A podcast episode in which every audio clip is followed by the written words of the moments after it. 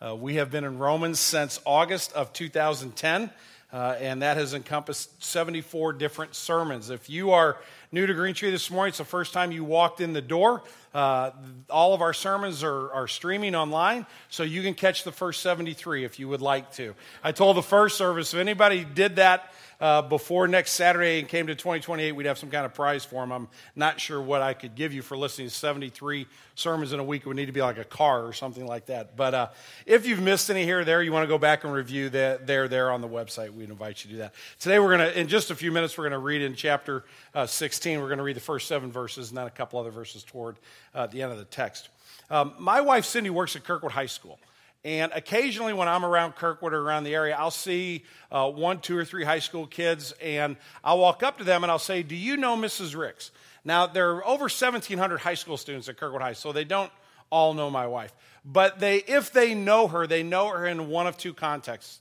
Uh, the first is that she runs a, uh, a study focus classroom at the high school, which means uh, if you are a student that's in danger or at risk of failing uh, a class or a grade, you could be assigned to her study focus room. And that means when you come in, she's going to help you work on catching up with your assignments. She's going to help you if you're struggling with your math. She's going to work with you, your teacher, your parents, and she's going to try to help you be successful. So that's what she does 85% of the day. But she has one hour a day where she has to be a monitor in the, in the lunchroom, uh, like all the other uh, counselors administrators do. So when I walk up to kids who have no idea who I am, you know, they probably think I'm some kind of predator. And, I, you know, here's this 53 year old guy walking up to me and starting a conversation.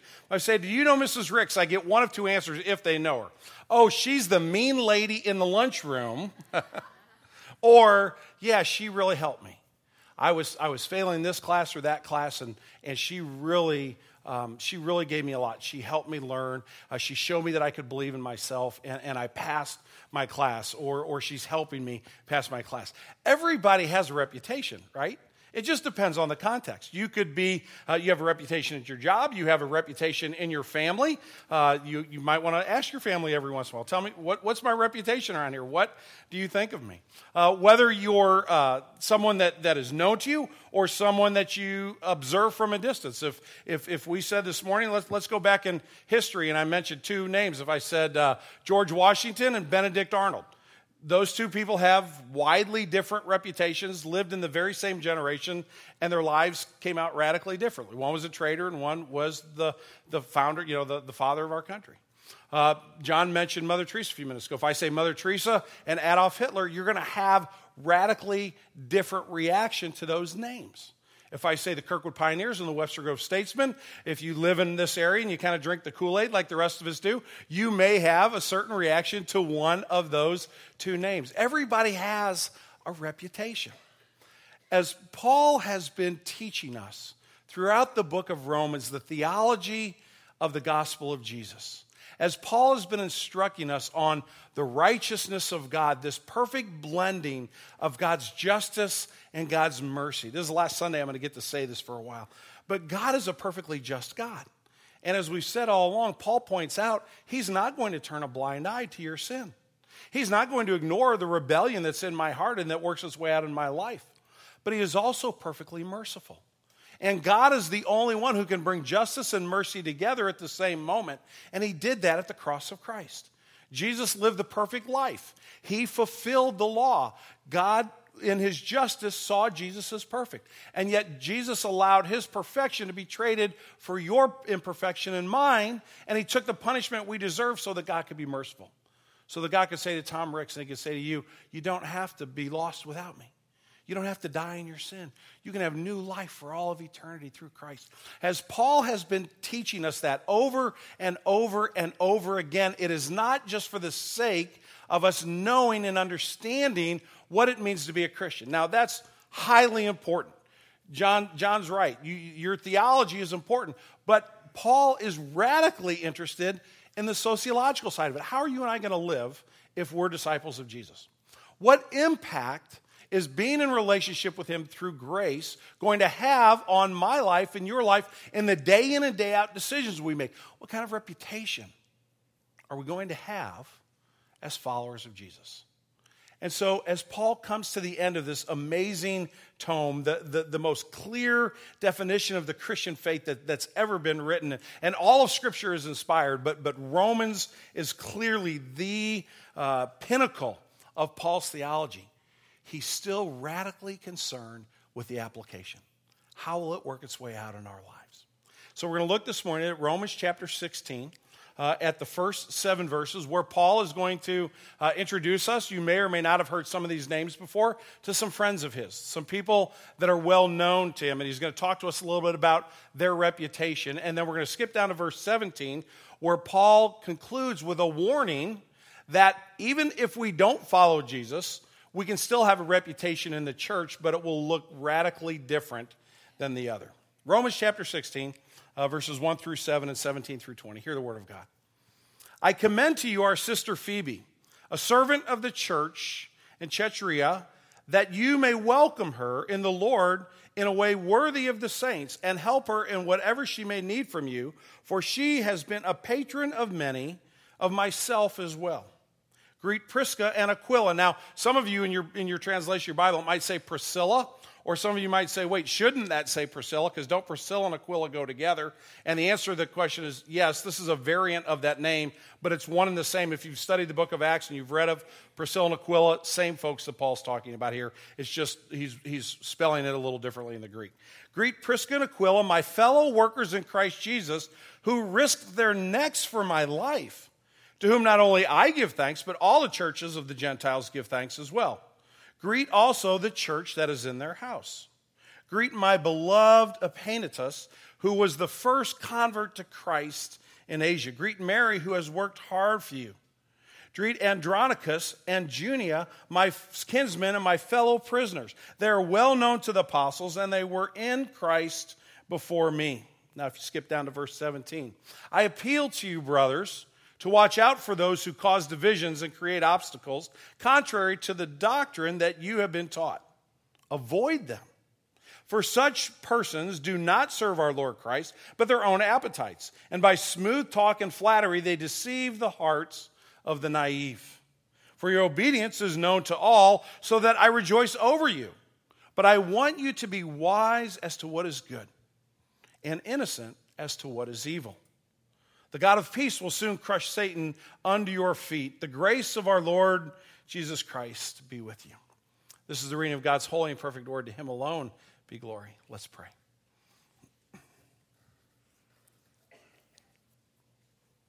Father, as we uh, come to study your word this morning, as we now seek to worship you with our, our minds and our intellect, Father, we pray that, that your Holy Spirit would engage with us concerning your word.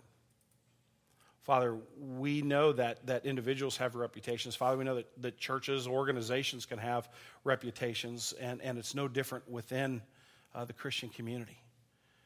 Father, um, we don't study theology just to know more. We study your word in the hopes that your spirit would take that word and would change our hearts. Lord, we know who we are. We know the person that's, that's truly inside there. Uh, we know who we present to others. We know that we, we try to clean up well and, and, and look nice. But Lord, we know deep in our hearts that we don't deserve your grace. We know that there, there are many things in our lives that are broken, some because of what someone else has done to us, but many of them are self inflicted. We have rebelled against you. So, Father, no one in this room can sit and, and claim innocence. No one here can sit and say, I don't need Jesus. We may not believe that He's the answer, but Lord, we can't claim we don't need a Savior. We are lost and we are broken. And Father, it, the, the church often has done great harm, has not helped. So, Lord, as we, as we study this passage, it would be easy just to just assume we have a good reputation, to just assume we get it right. Father, I pray that you would protect us from that. Protect us from an arrogant spirit, from a prideful heart. Lord Jesus, we pray that you would reflect your truth into our lives, that we would see what you say to us this morning, and that you would apply it to our lives, that, that genuinely our reputation would be a people of grace who extend that to others. Father, what I have to say doesn't matter. My, my words are, are simply my words, they're of no weight. Please forgive me for my sin. Don't let me stand in the way of what you want to teach us this morning, Lord Jesus. We pray in your name. Amen. I want to break this uh, passage down into three sections. The first thing we're going to do is uh, look at what I'm going to call names you know and love. Now, I understand you might not know them yet. You may have read this passage before and you're very familiar with them, but my guess is if you're like me, uh, a little bit of study in this area might, might introduce you to some new folks. But I think what you're going to find is you're going to fall in love with these folks. You're really going to appreciate what Paul has to say about them. Uh, the second part of the, this uh, three part section will be names you don't ever really want to know, folks that, that, that Paul kind of calls out for their reputation, which is very contrary to what we're going to see uh, in the first part of the, of the passage. And then the last question we want to ask is what does it mean for us to build a reputation that reflects the Lord Jesus. So that's how we're going to break this deal apart. The first part of this is we're simply going to look at the names and how Paul addresses them. And we're going to begin with this, uh, with this woman whose name is Phoebe.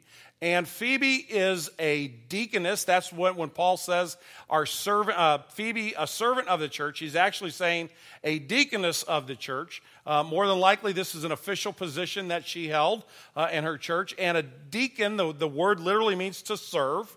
So that's why some translations word that as a servant.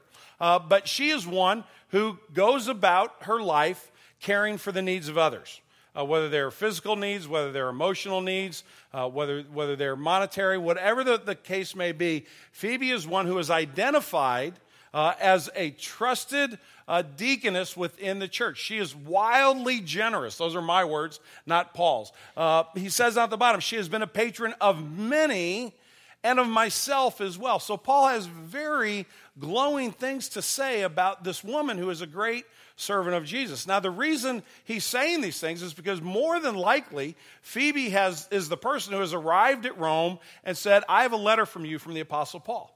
More than likely, Phoebe is in a delegation or maybe traveling by herself. She is delivering the letter to the Romans. And so, there, when, when someone delivers a, a, a message to you, you want to know the source, right? Uh, you want to you look at the return address. You want to know uh, you know who it is that, that's speaking to me. If you look at an email, uh, chances are you know if you're like me, you look at the email and, and you look at the heading and what it says, and you look at the, the person that it's from because you want to kind of get your bearings right. And Paul says, "Church in Rome, let me help you get your bearings right." This is a wonderful woman. This is a woman whose reputation should precede her as a servant as a trusted fellow representative of the Lord Jesus Christ who, who has spent her life giving to the needs of others. That's a person you could come to really know and love. The second is a couple, Priscilla or Prisca and Aquila, in verses 3 through the very first part of chapter 5, or verse 5. And Paul says, These are ministry partners of mine. These are folks that we've been shoulder to shoulder uh, in, in the ministry. They're my fellow workers in Christ Jesus. He also says that they're steady in adversity. Look at verse 4 who risked their necks for my life, to whom not only I give thanks, but all the churches of the Gentiles give thanks as well. When Paul was preaching in Ephesus, uh, in one of his missionary journeys, as he was preaching there, a riot broke out. People were violently opposed to Paul. The reaction to his sermon was that, that people wanted to kill him. Um, now, I've had people say they like my sermons or don't like my sermons. I've never had anybody really physically come after me, and I'd rather not have that experience this morning. Uh, but Paul's preaching of the gospel, where he, he talks about, you know, with all clarity, Jesus is the Messiah. He's the long awaited one, and he preaches that to Jew and Gentile alike. There was a physical reaction.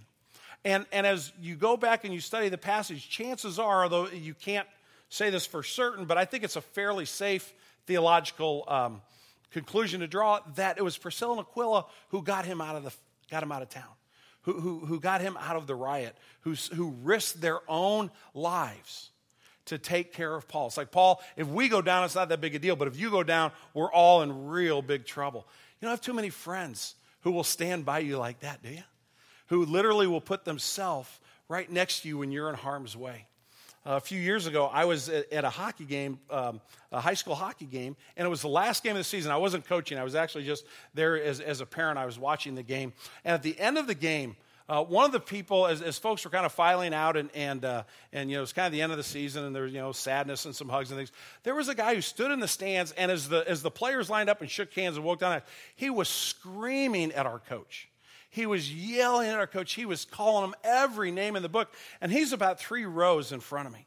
And, and about the time he stopped to catch his breath, being a person who, who has a living of saying things, I'm sorry I couldn't help myself. I, I said, Excuse me. I said, and, and I called him by name. And I said, What are you doing? Well, just relax a little bit. And he starts walking towards me. He starts coming up. Then I'm thinking, this is going to be a great sermon illustration. Guess what I did last Saturday at Queeny Park? I started a brawl in the stands. you know, your pastor's a great guy. And as he's getting closer to me, he's really hot. He's really angry. And he gets on the, we're, you know, it's on the, the, the uh, in the stadium, you know, the seats go up. And he gets to the step in front of me, and uh, two things happen instantaneously. One, instantaneously. The first is I feel somebody over my left shoulder, but I don't turn to look and see who it is. The second is that he stops dead in his tracks. He stops looking at me and he looks right there.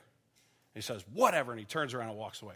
Well, I turn and look over my shoulder, and there's one of the assistant coaches who I, have never been in a brawl in my life. I've been in a couple of fights when I was like in high school and junior high school, but I've never been in a brawl. But the guy standing next to me has been in some brawls, and he's a tough customer.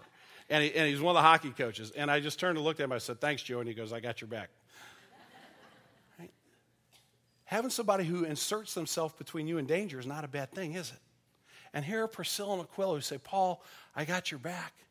And on top of that, they're his ministry partners. And On top of that, what does he say? Greet to the church that is in their house. We call these community groups at Greentree. A lot of you are in a community group where you have, you know, 10 or 12 people that meet together on a regular basis to study the word. Same idea here. And Paul is saying these guys are, they're in the battle in every sense of the word. Those are folks you could really come to know and love. They have a wonderful reputation. The third uh, two I'm going to put together, although they, I'm just putting them together for the sake of time. Epaphras and Mary, uh, at two different folks here, but they're known for what? Faith and they're known for consistent service. Greet my beloved. Paul, had, this is a term of endearment. Greet my dear friend, Epaphras. Why? Because he was my first convert to Christ in Asia. We go way back, is what Paul's saying. And, and he's been faithful all these years. And what does he say about Mary? The one who has worked hard for you. Mary has represented you well. Again, simple, simple uh, compliments, but profound in the impact that the gospel has had in these people's lives. So it's very observable to the Apostle Paul that these men and women care deeply for Christ and for those around them. And then one other example that we'll give uh, out, of, uh, out of verse um, 7 is Andronicus and Junia. Now, Junia is a female name. Chances are this was a husband wife, could maybe be a brother and sister. They shared either Paul's um, national heritage or perhaps they were family relations. Uh, he calls them my kinsmen and my what? My fellow prisoners. These are folks who are stalwart in persecution. They may not have had to save Paul's life, but, but when the police came to arrest Paul and they said, Are you with him? And they didn't sneak into the corner. They said, Yeah, we are. Okay, well, you're, you're going to jail too. These are folks who, again, faithful in the middle of the battle to the point that they're well respected by who? They are known to the apostles, and they were in Christ before me. These are what I call wily veterans. These are folks who kind of know their way around the game, they know their way around the battle. Uh, I, I, bet my, I, I, probably shouldn't say that I bet, but I, I bet my son, uh, Jordan, last Wednesday, right before the Los Angeles Kings and the, and the New Jersey Devils started game four, that if LA won was uh, the Devils were going to be eliminated, and I bet him five dollars that the Devils would win the series, and now it's two to three. The reason I made that bet is because the the the Devils have a lot of wily veterans on that team, and they might just might be able to pull it off. And if not, he was going to get my five bucks anyway. So it isn't really a bet in the truest sense of the in the truest sense of the word. That that'll come out of you know gas money or something. But here are these guys who know their way around and they're known by all to be people who are faithful to the point of going to prison. Wouldn't it be great to have friends in Christ like that? Who, who have been there a long time, who, when you, when you mention their name, people go, Oh, yeah, you're with them, you're good to go. My, uh, my grandfather is in the St. Louis Amateur Sports Hall of Fame uh, for his soccer playing and coaching and for his umpiring of baseball back in the 30s, 40s, and 50s. When I moved back to St. Louis in 1990, I was, I was refereeing college soccer. I may have told you this story before. And I called Mr. Keough, Harry Keough, who is a legend in St. Louis when it comes to soccer. And, uh, and I said, Hey, I'm transferring my membership so I can referee. I'm now living here in the Midwest. And Mr. Keough took my, you know, took my you know, phone call and answer my questions. But I could tell that I went, you know, I was going to be refing, you know, in southern Illinois and in northwest Missouri. I wasn't going to be anywhere near St. Louis or any really good games. It was kind of like he was doing what he had to. And I said, you know, hey, Mr. Key, I just appreciate you taking my call. My, my grandfather always spoke well of you. So really, who's your grandfather? I said, my grandfather's Les Hatchard. You would have thought I said he's the you know, president of the United States. All the doors open. Your grandpa's Les Hatchard? Oh my gosh, he coached me back in the late 40s. He coached me right before I went and spent time right before we went and played in, in, the, in the World Cup. And oh my gosh, he knows more about soccer than anybody else in St. Louis ever has. And all of a sudden, I'm not going to Southern Illinois. I'm not going, I'm refereeing SLU versus UCLA, you know, down at the new stadium. I mean, it was just all the doors opened because somebody knew me, because somebody understood the reputation. Paul gives us these names not because he wants to say, go be like them. They figured out some kind of behavior that makes them look good.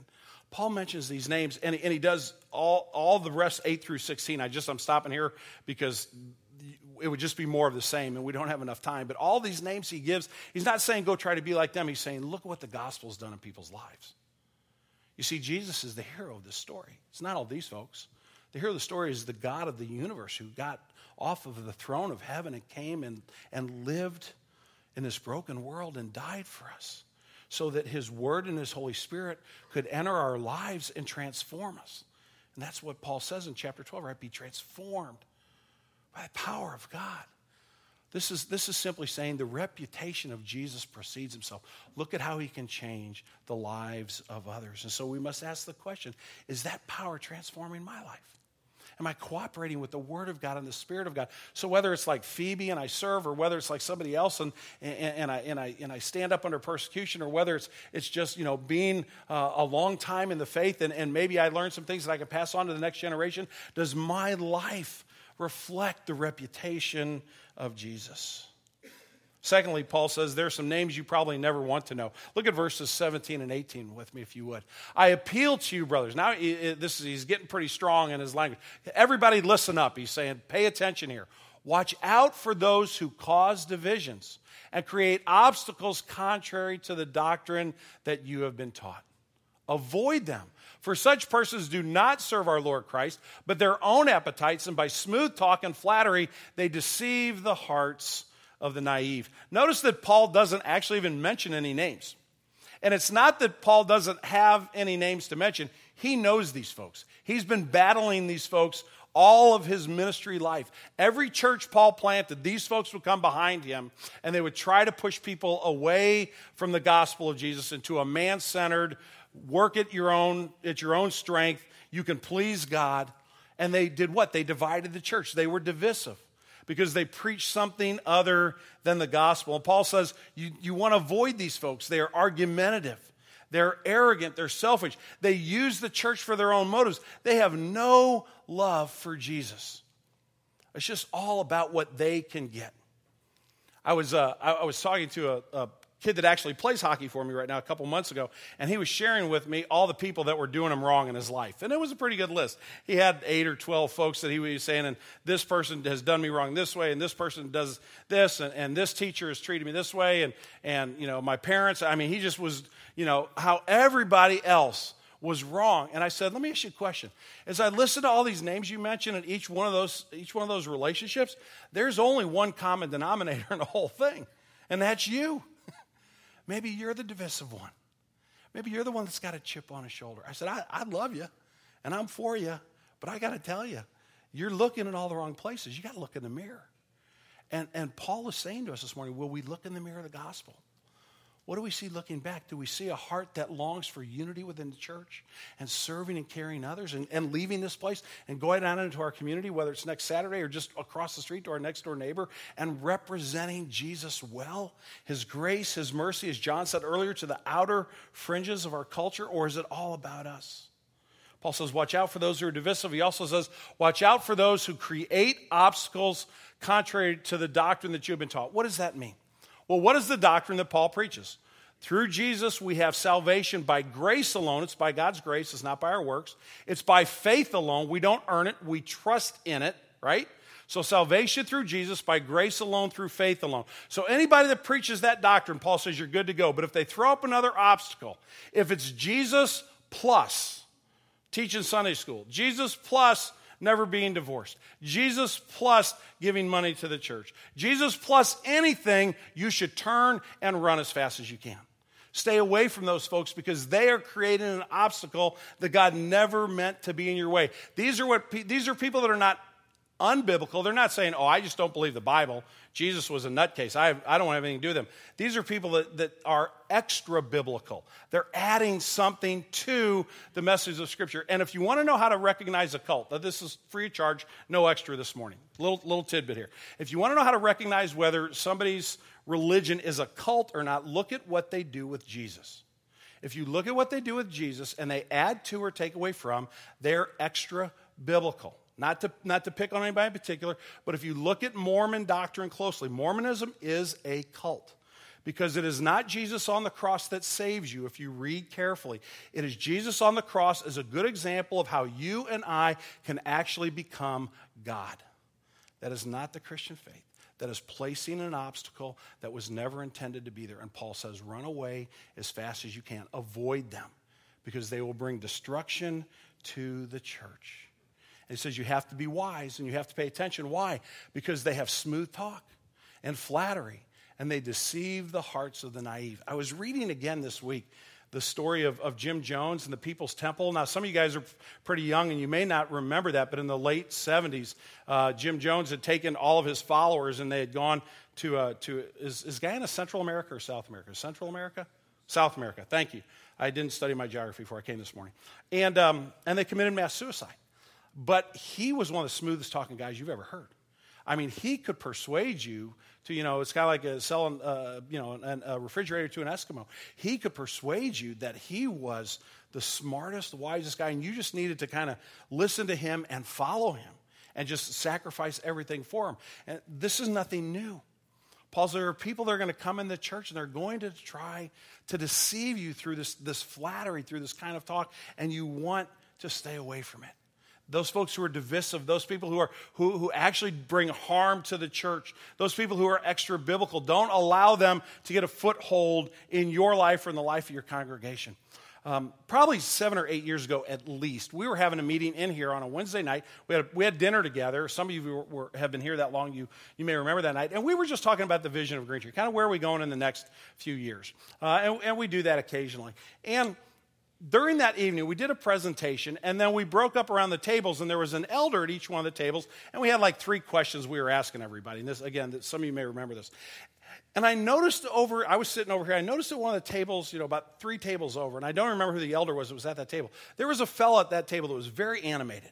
And you could tell it was pretty negative. He, he didn't like some things.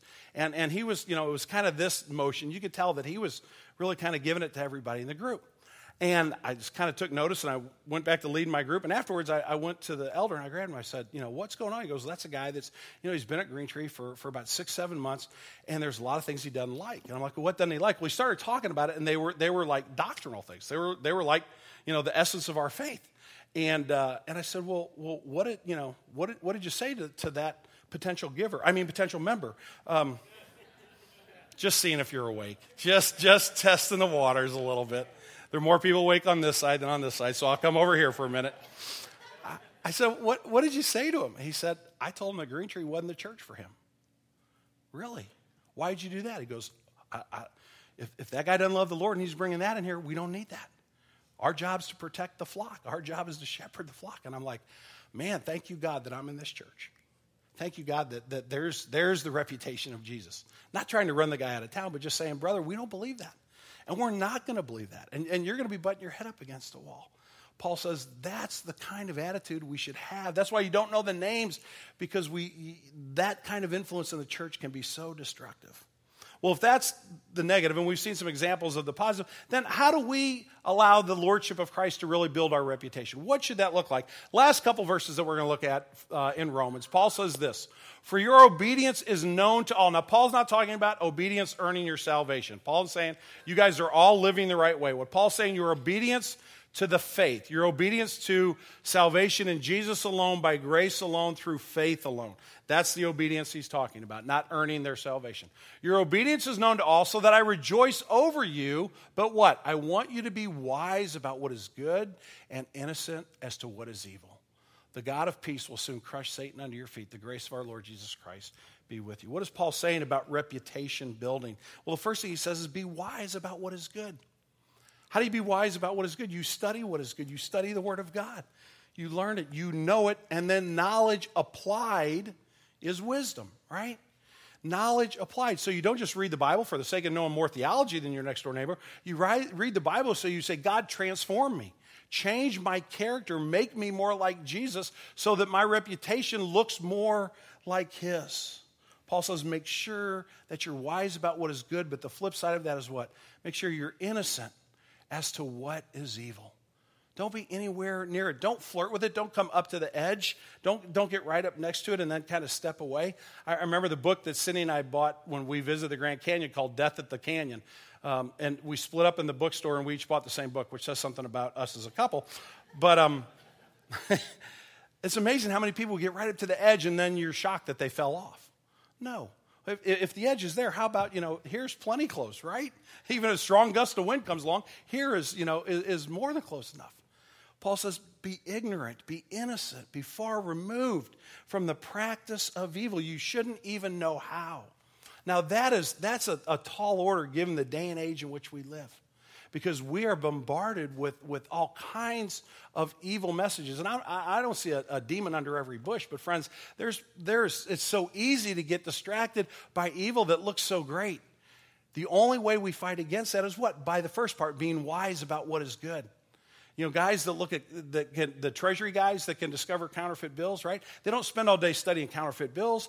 They look at thousands upon thousands upon thousands of normal bills.